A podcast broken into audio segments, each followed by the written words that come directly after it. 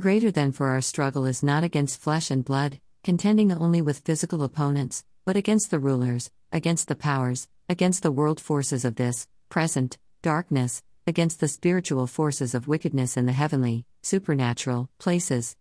F612, AMP. It is of vital importance that we seek Holy Ghost for a deeper level of discernment in this hour. For the enemy is being exposed, and he is outraged and in the attack mode.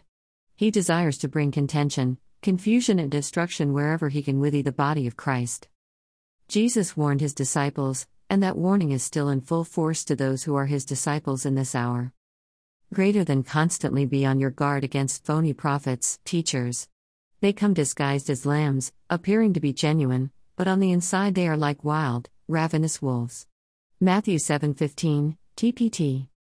There are some within ministry circles who have been operating under the influence of the demonic realm, much like the sleeper cells of natural terrorist groups. Though they speak with smooth lips, they are but puppets whose strings are dark entities of the kingdom of darkness. They themselves are indeed of rescue, for they are convinced they are doing the work of the Lord, even as Saul believed he was until the Lord rescued him on the road to Damascus.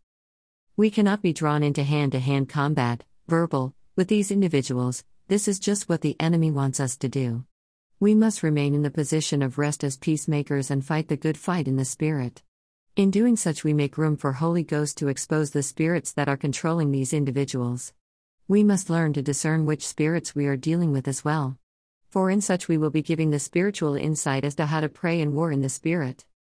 Take, for example, the Jezebel spirit, much like the religious spirit, she uses all of her strength to remain hidden, thus, when she is exposed, she has no strength to contain herself. She will launch a relentless attack against any anointed person who refuses to bow to her. Challenge her, and you will become the target of character assassination. Yet, we must remember it is not the individual, they are a captive to this demonic entity. Greater than we must respond in the Father's love and grace, howbeit, remember that His love and grace come with kingdom governmental authority.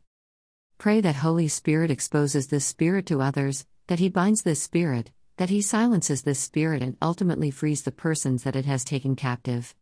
At the same time, we must use wisdom with grace, remove the individual from any leadership position such as teaching or speaking so that we don't end up with any casualties of war. We must ask Holy Ghost to close the ears of the congregation from the poisonous lies that this spirit and other evil spirits will attempt to inject others with, attempting to build an unholy alliance to give credibility to their calling and influence greater than it may even be necessary to remove them from having any contact with the congregation for a period of time, which must be done with an urgency, however graceful public announcement. Jesus taught his disciples the spiritual skills to discern the dark spiritual beings. Greater than by their fruit you will recognize them, that is, by their contrived doctrine and self focus. Do people pick grapes from thorn bushes or figs from thistles?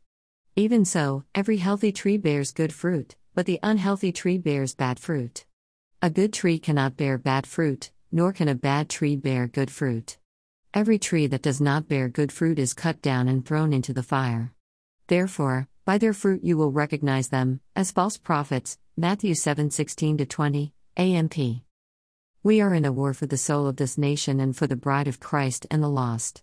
We must stop allowing the enemy to cause distractions and confusion by luring us into hand to hand combat with people, for it only causes divisions and chaos, which for decades has prevented the congregation of the saints, the bride, to walk in her true destiny, robbing generation after generation of their identities.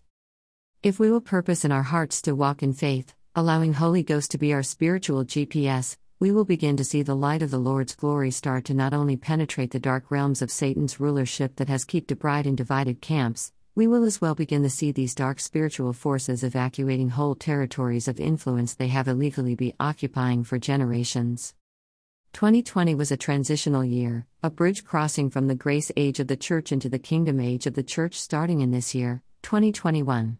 Let us begin to battle from a constant stance of victory, winning battle after battle, enforcing the victory our Lord won on the cross.